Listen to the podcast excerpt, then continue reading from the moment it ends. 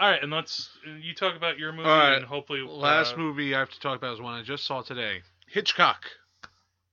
er, No, don't do your about Hitchcock again, please. Why don't no. you like my Hitchcock?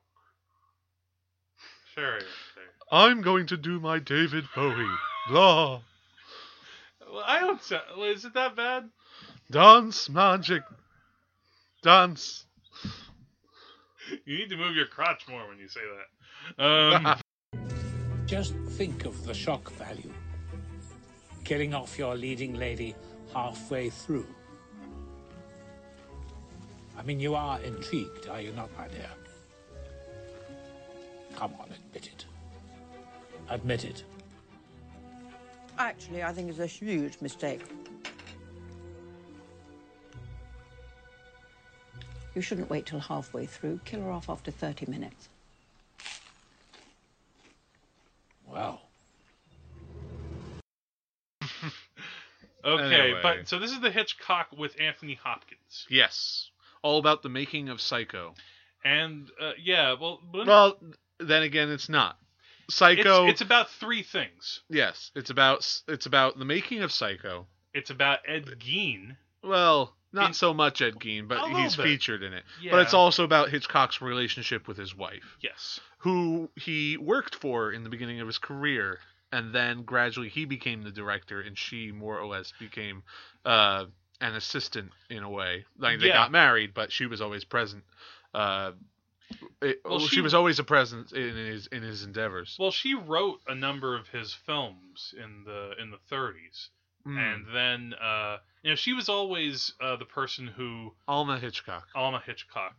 Uh, she was kind of like the secret uh, kind of uh, test guide for a lot of Hitchcock movies. Like I, when I read a book about Hitchcock a couple years ago, it talked about how whenever Hitchcock would have a new project, he would first show the script to Alma, and she would be the one who would kind of help guide the project secretly along. She didn't always take credit.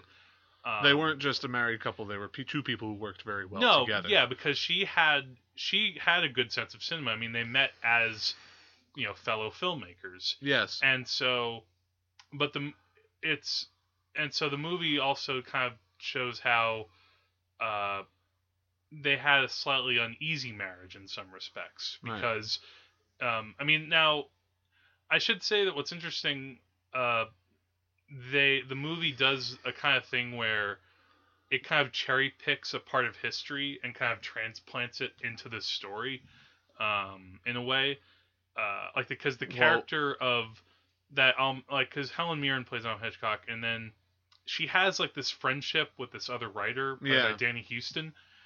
In real life, that happened, but it didn't happen during the making of Psycho. It happened like ten or so years earlier. I'm always aware when when you have this sort of uh, this sort of drama that you, you end up condensing a lot of time.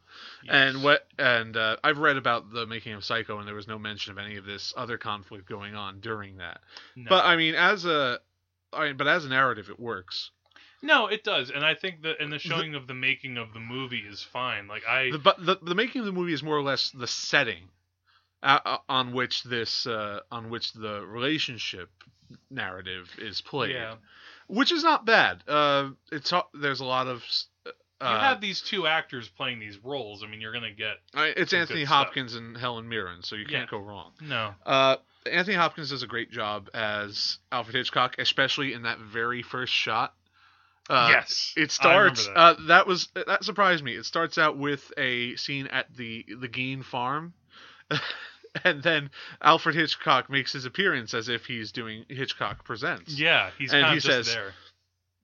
had the police believed his story, they would. I'm not going to do it. See, I, see, I'm see not you make fun of my impression. You almost sound like I stopped myself. I stopped myself. All right, and he says, had the police believe not believed Ed Gein, he would have been arrested, and we, he wouldn't have done all the terrible things he did, and we wouldn't have gotten our film. So. Eh. and he makes a very twisted, valid point. Ed Gein did some terrible things, but Oh, sure. without Ed Gein, we would not have gotten Psycho. no. I would say that um, Is that a fair trade? perhaps? I mean, you could Ah. say that without Hitler, we wouldn't have gotten Schindler's List. There you go. See. we But can just keep going but down I had here. but I had never thought of it that way. And yeah, well, that that's, that's instantly and that instantly grabbed my attention. I'm like, all right, movie, you have me. Do what you will. And I would say was- with the movie, it's a good movie. I I don't know if the, all the stuff with Ed Gein works. It No, felt it like doesn't it felt always like a narrative device where he keeps showing up on the Ed Gein murders. it would have been worth it if Hitchcock was thinking about killing his wife. if they made it a little more organic to that. Well, there's also there there are all these sorts of uh, there are all these sorts of allusions to things like um, husbands murdering wives and about deep dark passions in Yeah. people, and none of that comes and they they allude to that stuff altogether. And Ed Gein pops up a little bit in Hitchcock's psyche, and he's in scenes with him, and but it doesn't amount to anything really. I mean, if maybe there was another subplot where Hitchcock was thinking of killing his wife. After all, they've tampered with the chronology. They've brought something from the future into this Yeah. moment. Why not go crazy? But no, it doesn't really amount. Uh, it doesn't really It amount feels- to anything. It feels disconnected. it's a bit gimmicky, I think. yeah, it's gimmicky. It tonally doesn't really fit with the other stuff that's going on in the movie. Like, you Yeah, know, with the like marriage there's- plot line and the making of the movie plot line. Yeah, it's just like this vestigial growth that's that's coming off the movie. They, I think they it's try- kind of interesting, but it's uh, it doesn't amount to much. Yeah. And the one moment where they kind of try to bring it in, or like, there's that moment where Hitchcock's directing uh, the shower scene, Yes. and he takes the knife and he starts kind of stabbing. F- yeah, fakely at in Janet Leigh, who is played by Scarlett Johansson. Yes, which is really good casting. Another interesting bit of casting was Vera Miles, played by Jessica Biel. oh yeah, that's and right, Jessica remember that. Biel, what's she been in? Like she was in Stealth. That's the only movie I can remember. And then She's she gets stuff, and then, but it's like, and then she gets uh, cast in this uh, a Fox Searchlight uh, movie, and you know does a good job. Yeah, Yeah, I guess some people just choose crappy things for their entire Yeah. career, but then you know you have one in you. yeah. I um, Good for you, Jessica Biel. Yeah, it's uh it's an interesting movie. What's even more interesting to me, I don't know if you know about this, but at around the time this movie came out in 2012, HBO made their own Hitchcock movie called The Girl. And now this focused Wow, more on bland. well, it, They might. Why don't? Why didn't they just call it HBO presents a movie about Hitchcock called That would have been a movie about Hitchcock? that would have been more original, man. You know, you have a movie called a movie about Hitchcock. That's like Hitch- how there there was actually a movie Documentary called- about Alfred Hitchcock number three hundred and sixty-five. That's what we're going to call it. Okay, so what is Okay. the, the girl? okay, the girl center. Well, it's a Hitchcock movie, but really the main character is Tippi Hedren, and it's the story of the making of the Birds, and in part Marnie, and how Tippi Hedren became uh, Hitchcock's you know super obsession object. Yeah. um, you know, and how, uh, you know, Tippi Hedren didn't get treated the best way on, you know, the set of Birds or Marnie, and by the end of it, she kind of wanted out of, you know, her, her she had a contract with Hitchcock to work on more movies, and she wanted out, and he wouldn't let her out of the contract, and so that kind of messed up her career because other directors wanted to use her and stuff, and Hitchcock was like, no, because like Tippi Hedren basically at least according to this movie, how true it is, it's true-ish that Hitchcock really had a thing for her. and uh, a bunch of other actresses. Oh, of course, you know, be quite yeah, meddlesome. Grace Kelly, Ingrid Bergman, icy blondes were his thing, man. Yeah. But the movie makes him out to look like a total perv, like somebody, and and he's. It's interesting too because, uh, you know, in, in 2005 there were two films about Capote made, the movie Capote and the movie Infamous. They were both also about. Uh, you know the making of In Cold Blood in those murders. Infamous. One movie was made with Philip Seymour Hoffman. The other movie was made with this actor Toby Jones. Hitchcock comes out. Oh, Anthony Toby Hopkins. Jones. Um, what's his name? You would know him if Arnim you saw Zola. him. from the Captain America movies. Yes, that's him. Yeah. Yeah, and and who does he play in The Girl? Hitchcock. Huh. So two so, so two times they made two different movies on a subject that come out at the same time. It's one of those weird things in Hollywood where they have two exact movies. I mean, it also happened with Snow White when you had Snow White and the Huntsman and you had Mirror Mirror. Yeah. Um, one of one which of was significant, one of which was crappy, and one of which was really crappy. I never saw Mirror Mirror, so I can't comment on that. What's the deal, Tarsem Singh? I know you made the Immortals. You know you're awesome, but then you go and make Mirror Yo, Mirror. you made the fall. yeah, I mean, you don't even have to point to Immortals to show the best thing he's ever done. Yeah. But the point is, is that Yes. I just found that kind of interesting. That you know, again, you have these two different Hitchcock movies that you can compare, and the truth is somewhere probably in the middle because the Hitchcock portrayed in the movie Hitchcock. You know, he's kind of you know a fun, jolly guy in that movie. yeah. Well, to the extent that Hitchcock can be, he's super. His sense of humor is super droll. You know, he's the kind of guy who's like, I'd, li- I'd like a little bit of murder for breakfast. All right, my my imitation's bad. I'm making him sound like an old. He's making him sound like a knuckle muppet. I like a little bit of murder with my breakfast.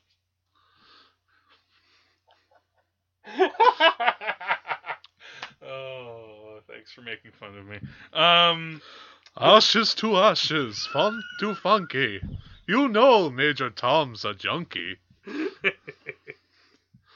yes. Uh, so, but you like the Hitchcock movie? Yeah, I liked it a lot. Cool. Yeah, I liked it too. I mean, obviously, if you're a fan of Again, Psycho- it's uh, again it's part of my favorite genre, movies about making movies. So yeah, that's a good one. uh, I'll always enjoy something. I'll always enjoy something like that. Mm, okay, so now this is the last movie that I'll talk about before we take a break. Finally, Well, you know, we're going at a, a similar pace. As long as I am unable to exercise my constitutional right to vote, I do not have command of my own life. I cannot determine my own destiny, for it is determined for me by people who would rather see me suffer than succeed. Those that have gone before us say, no more, no more. That means protest. That means march. That means disturb the peace. That means jail. That means risk. And that is hard. We will not wait any longer. Give us the vote. That's right. No more. We're not asking, we're demanding. Give us the vote. All right, but this last movie, bit of a different subject. Um, this is the movie Selma, oh which okay. is, uh, and I actually saw this on aptly enough, and I didn't. I guess I sort of planned it this way, but it was when I had a day off, Martin Luther King Day. Yeah, makes sense. Um, and this is the story. It, it is about Martin Luther King, but it's really the story of what the title is. Uh, uh, the story of what happened in Selma in early 1965. Um, obviously, uh, for those of you who don't know the history, uh, you know, 1964, uh, Lyndon Johnson got a lot of uh, equal rights, uh, you know, civil rights legislation passed through, and you know, it was good. You know, that was, you know, finally he got some stuff done and progressed. You know, what Kennedy had kind of started with. About time, Lyndon. Johnson. Yeah, really, man. Um, but uh, and he probably kick your ass for saying that. Uh, he was that kind of guy. Well, he's dead, and I'm alive. you should So beat that, Lyndon Johnson.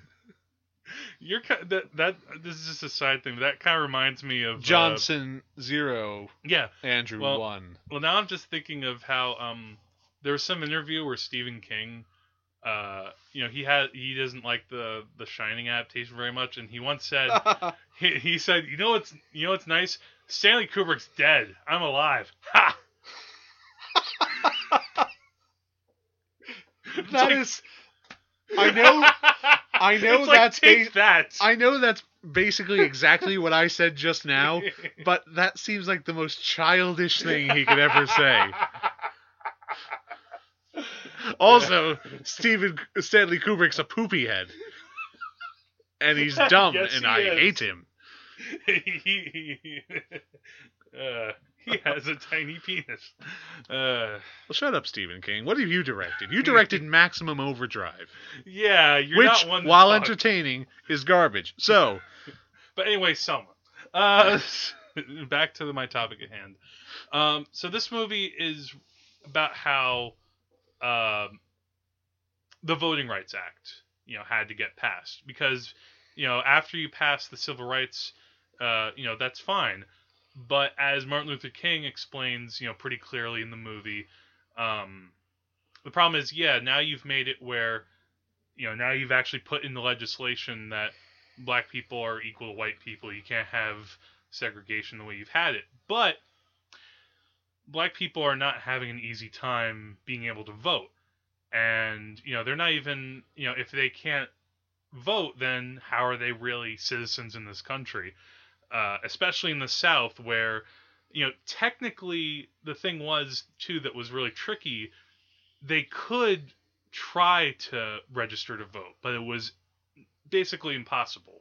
They had to produce they had to basically list off name all 67 counties in your state. Hmm. You know, things like that that obviously are bullshit questions. Um and um and so you know the movie charts how Martin Luther King organized the Selma marches and also Lyndon Johnson is uh, in the movie too because uh, you know he's pressed upon by Martin Luther King. You know, hey, we need your help. We need you to try to get a Voting Rights Act passed. And Lyndon Johnson says basically, look, I'm very supportive of this, obviously, but you know, I have a full agenda this year. I have a lot of other things I need to worry about right now. And Martin Luther King is like, no, this can't wait. This needs to be done now. People are dying. And um and I don't know if you've heard about that this movie has kind of come under some fire uh, from people who uh, say the movie's unfair to Lyndon Johnson. Uh, because, you know, they the movie basically posits like not not that he's the villain per se, but that Lyndon Johnson was sort of impeding the Voting Rights Act going through faster than it should have. is it fair to say that in Selma, Martin Luther King is the protagonist and Lyndon Johnson's the antagonist? in the most basic terms, yes and no. I mean, the thing is, is that there are other antagonists in the movie that are kind of, you know, harsher than Lyndon Johnson. Johnson is more like someone who's caught between a rock and a hard place.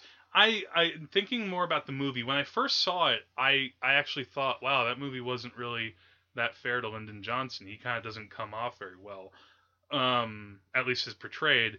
But thinking about more and then doing more research, uh, you know, when you're doing a, it's a movie. It's not history. It's still a movie. That's what, like, you have all these Lyndon Johnson scholars and people that were in his presidency say, Yeah. like, oh, this movie is not true. This movie doesn't really get it right. And yet, you know, it's still a movie. If Martin Luther King walks in the White House and says, uh, you know, black people need to get the vote, Lyndon Johnson's like, done there's no movie. There needs to there needs to be conflict. And so that's really the main driving conflict. Now, in terms of other antagonists you have And the People- Oscar for Best Short Film goes to Selma. yes. Um on the you know, you have George Wallace, the governor and you know the future guy who tried to run for president. Um you know, uh, please Mr. History guy, you know who George Wallace is, right? Yes. Okay, good. He he's really more portrayed like I'm I'm kind of like the more racist governor who's not really given a crap. And then he also has there are also people obviously in the town of Selma who are you know nasty racists. So it's Lyndon Johnson it's again he's not really the antagonist because it's hard to paint him as that that simply because he's the kind of guy who um he explains to Dr. King, it's like you're an activist. I'm a politician. You know, you have one issue. I have a hundred and one. So it's it's kind of one of those things where the movie ultimately, I thought about it. He does he is portrayed fairly.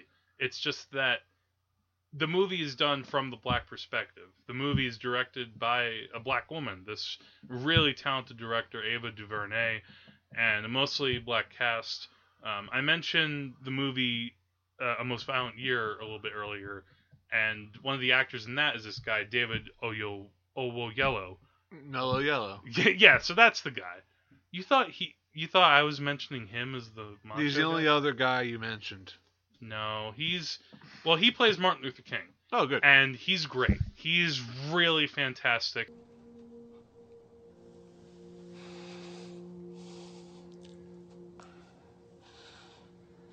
There are no words to soothe you, Mr. Lee. There are no words. But I can tell you one thing for certain. God was the first to cry. He was the first to cry for your boy. Yes, I believe that. And what's interesting too is that um, there's already another. There's a Martin Luther King movie that's been in the works for years. Um, Is there going to be a Selma 2? I don't Selma know. 2, March Harder. Uh, uh, wow. Ma- Marge, Selma 2, Electric Boogaloo. Um, but no, no. But the point, like, it's been in the works for a while. Like, either Spielberg or Oliver Stone was going to make a movie. But the point is, the studio owns Martin Luther King's speeches. Huh? Yeah, it sounds weird, but his speeches are trademarked.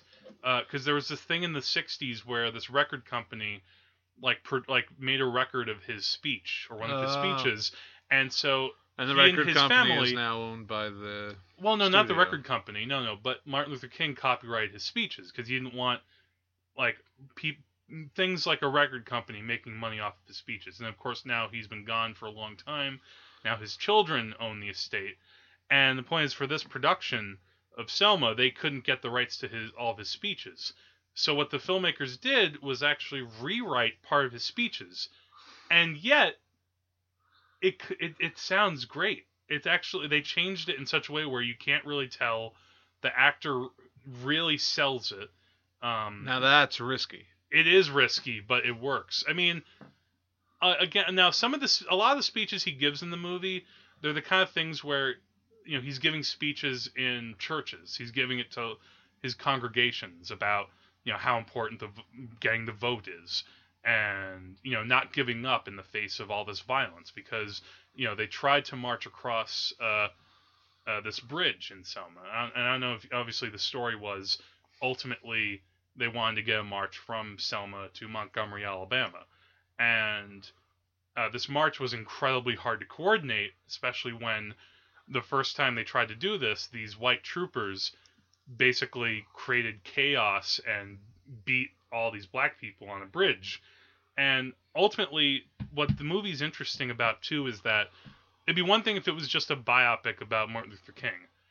Um, but it's not entirely. It does. He is the main character, and there is a lot of conflict for him, and also him leading his people, you know, as uh, an activist and in, in his being group. a, being a leader. well, being a leader, being someone who's, uh, you know, nonviolence.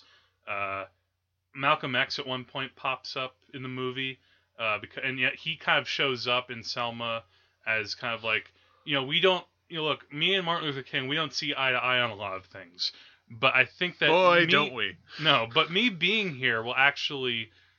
Uh, I think that people seeing me, I'll be so extreme that people will actually go back to him. um, so there's a lot of political maneuvering in this movie. In a way, it almost it reminds me most of the movie Lincoln, which you know that's a movie that you know it's called Lincoln, and you know you go into it and wonder is this going to be a biopic, but it's really about the politics of trying to get the the uh, was it the Thirteenth Amendment or the Fourteenth Amendment? Oh This is where. I'm killing me. Probably the Thirteenth Amendment. I think it's Um, the Fourteenth Amendment. I know, and constitutional scholars, please send all emails and hate mail to me. Um, Yes. but the idea is that like it's a fascinating movie because of what it shows that's different than what you expect. It shows more about how in order to get public awareness up, in order to get to the point where it wasn't just black people marching, it was also, uh, you know, after there there are all these beatings in Selma, uh, then white people got involved to a degree, like especially a lot of priests and religious people who, you know, you're doing a nonviolent protest and you know there's no reason why you should be beaten and savage you know be done. It's like and ultimately the only way that they unfor- you know sadly the only way that they got things moved ahead was because people suffered and got bloodied and Yeah. and all this stuff um you know and i haven't watched the movie yet but i have to wonder if when i finally watch um a movie which i i don't know if i should bring it up because i know i have to watch it for our thing um, Which one? uh should i just say it Good. it's gandhi yeah. so you know you Gandhi have another movie gonna- about like non-violent you know maneuvering to try to affect change Yeah. so the Well, Gandhi is the great granddaddy of nonviolent protests. So yeah, the you, great uh, granddaddy. And if- mean, you're not far off. If It's he's worth the mentioning. great, if he's the great granddaddy, then Martin Luther King's the the Mac Daddy. Okay. All right, now you got nothing. But uh, this is a a really powerful movie. Um, I I highly recommend it. I um, whether it got the Oscar snubs, I I don't know. It, frankly, this year it was a pretty tough Oscar year. It's been a strong year. It's been a strong year. Um, the one, only thing I would say is that I wish that Ava DuVernay could have been nominated, and if they took out Wes Anderson, it wouldn't have been that big a deal Meh. to me. But that's just a small thing. Um, so I, I, ju- I just like the montages. Oh, and the one last thing I'd like to say before we uh, we stop, though, bringing it back to Hitchcock. What's interesting now to me is that I don't know when it's going to come out, but I know that it's been approved.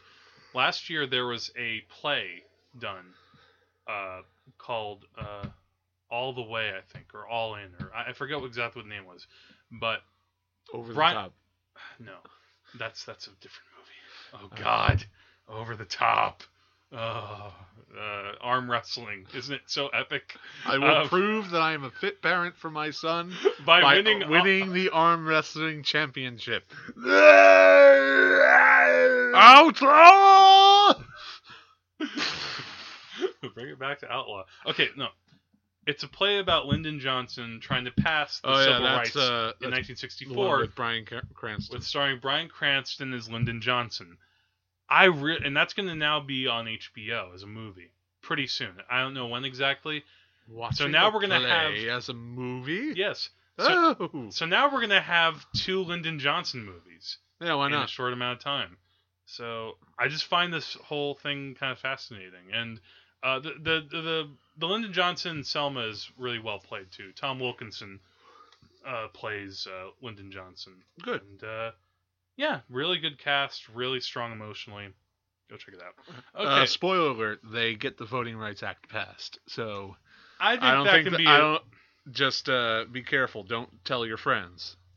Yes, and spoiler alert: uh, Lyndon Johnson uses a lot of colorful language in this movie. Blue, outlaw, pink. Uh, something. So why don't we take a break and Let's we'll take talk a about break. our New Year's resolution movies next. All right, thanks.